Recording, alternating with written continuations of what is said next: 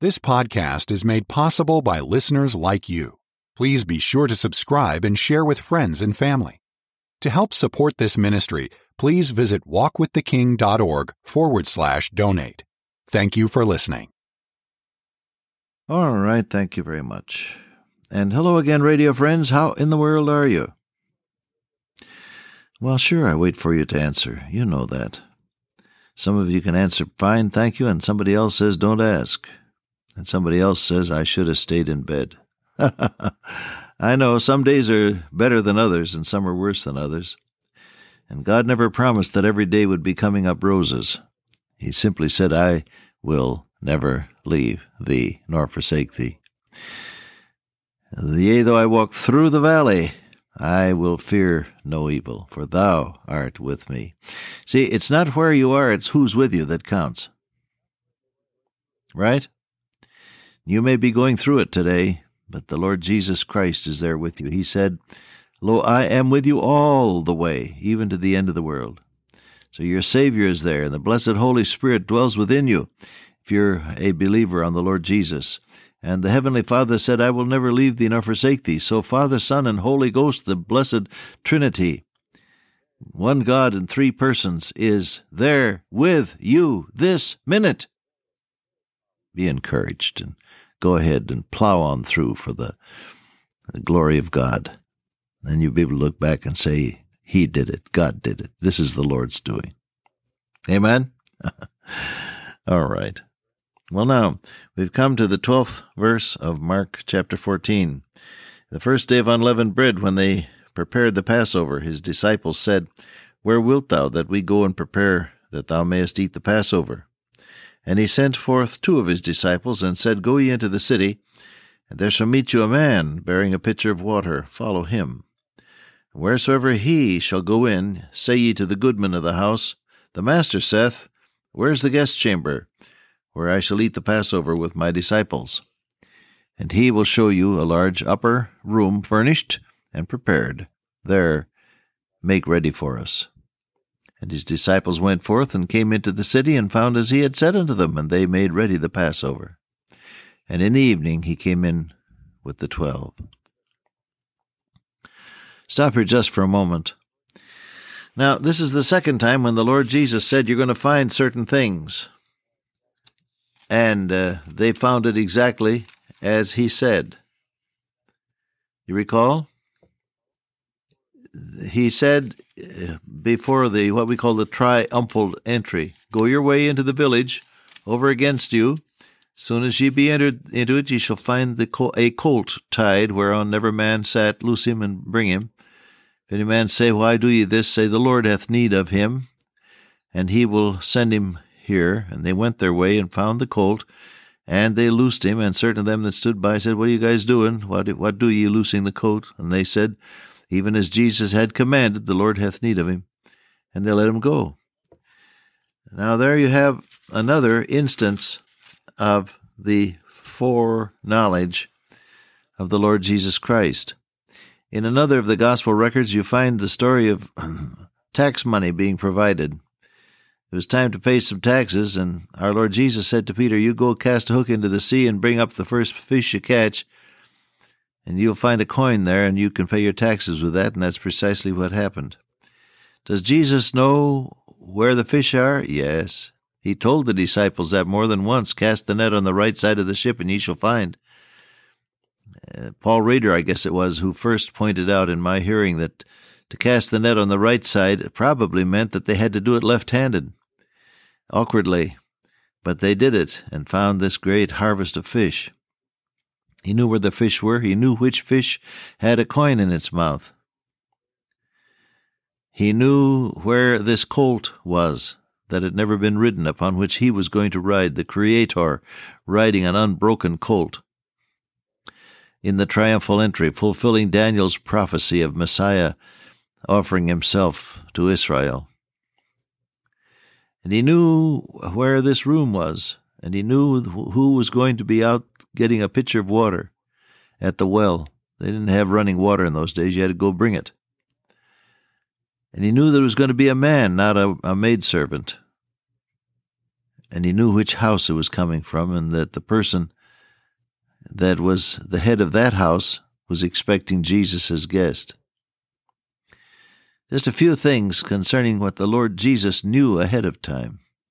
Of course, he knew all about his crucifixion and death and resurrection. He kept trying to tell them that, and they kept missing the point, as you know. But concerning small things, I'm going to stop here long enough to remind you that your Savior knows about the small things in life, and that it is no insult to deity to pray about small details in life. Occasionally, I'll visit some uh, elderly saint who uh, mislays things.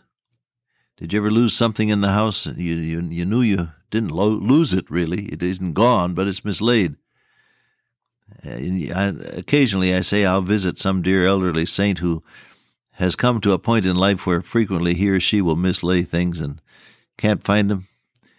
And now and again, I'll run onto somebody who says, You know, Brother Cook, when that happens, I just pray and say, Dear Jesus, help me find it. And he does, and the face will light up and the eyes will sparkle.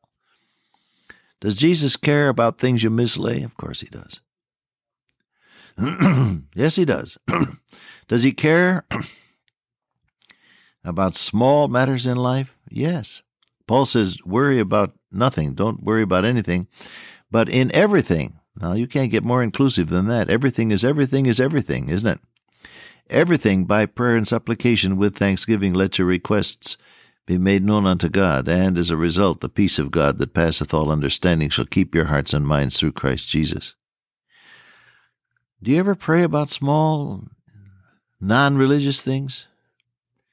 Pray about where to get the car service, pray about a parking spot, pray about what garment to buy, buy this one or that one or the other. Pray about what to do about Junior, whether to love him or spank him or both, or and in what order, you know. Pray about things. Pray about what course to take in high school and college. Pray about things. Does Jesus know about them before they happen? Yes, he does. Does God have a plan for the small items in your life? Yes, he does. I'm afraid I disagree with those who who say that you shouldn't bother God with these things, that you should use your own good sense. Well, I think if you have any good sense, you ought to use it. But I do think, too, that God has a plan. Known unto God are all his works from the beginning of the world. And if God is a great enough God to create with such attention to microscopic detail, not only the, the interstellar universes uh, that we uh, keep on discovering, but also the submicroscopic universe where the deeper you go, the more detail you find. You remember how surprised the scientists were some years ago now when they discovered that the human cell has in it its own pattern for development, DNA for short, that uh, helix of of uh, of chain inside the cell that constitutes the code of development. How surprised they were that that was there. That happened by chance? No. A creator who pays attention to detail put it there, didn't he? If that be so, you certainly can assume safely that God is interested in the details of your life. He knoweth the way that I take, said Job, and when he hath tried me, I shall come forth as gold. The steps of a good man are ordered of the Lord, and he delighteth in his way. Though he fall, he shall not be utterly cast down, for the Lord upholdeth him with his hand. It's a picture of a grown up holding a little child tightly by the hand as you're crossing the street. The youngster may stumble, but that strong grown up hand holds on to him or her and keeps the little individual from falling down. That's the picture. The Lord upholdeth him with his hand. Dr. Pettingill used to say, Your steps and stops and even your stumbles are sanctified when God is in control. Does God care about the details in life? Oh, yes, He does. Yes, He does. Does He have a plan for the small things in my life? Yes, He does. You see, because large events oftentimes are the result of small details. You know, for the want of a nail, the shoe was lost. For the want of the shoe, the horse was lost. For the want of the horse, the rider was lost. For the want of the rider, the war was lost, or whatever. Remember that? Small details. Who among us has not had a flat tire now and again? And like as not, that flat tire was caused not by running over some railroad spike or having a horrendous blowout, but it was caused by picking up a very small object like a nail. I remember, I think the last time I had a flat tire, which has been a long time ago, thank God, I brought it to the shop. They could scarcely find where the hole was that was allowing the air to escape. And then finally it showed up. Tiny, tiny, tiny little nail, just long enough to go through a thin part of the tire and pierce on into the inside and let the air go out slowly. Small things add up to large results. Well, that being so, beloved, why don't you make a habit of praying about everything, including the small matters? You lost something, ask God to help you find it. I lost some airplane tickets a while back, couldn't find them anywhere. And uh, I had been praying about a certain kind of work that I had to do uh, that I'd been putting off. And I really talked to the Lord. I said, Lord, I have to confess I've been putting this off. Please help me do it. Now, within a day or so, I discovered I had lost these airplane tickets. Where were they? Well, I, I scurried everywhere, and in the process of looking, I went through this particular job of work that I had been putting off, and it got done.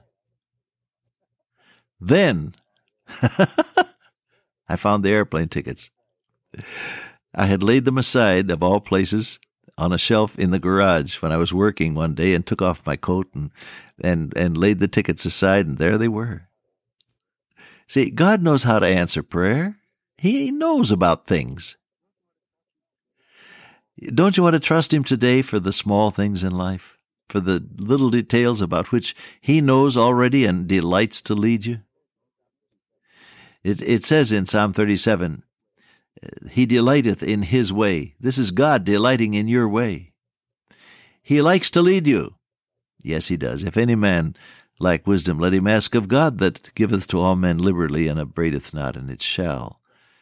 Shall, that is, definitely, shall be given him. Oh, beloved, it makes sense to trust God. This is not some wild eyed, hysterical approach to religion. This is good common sense. Call up heaven about things.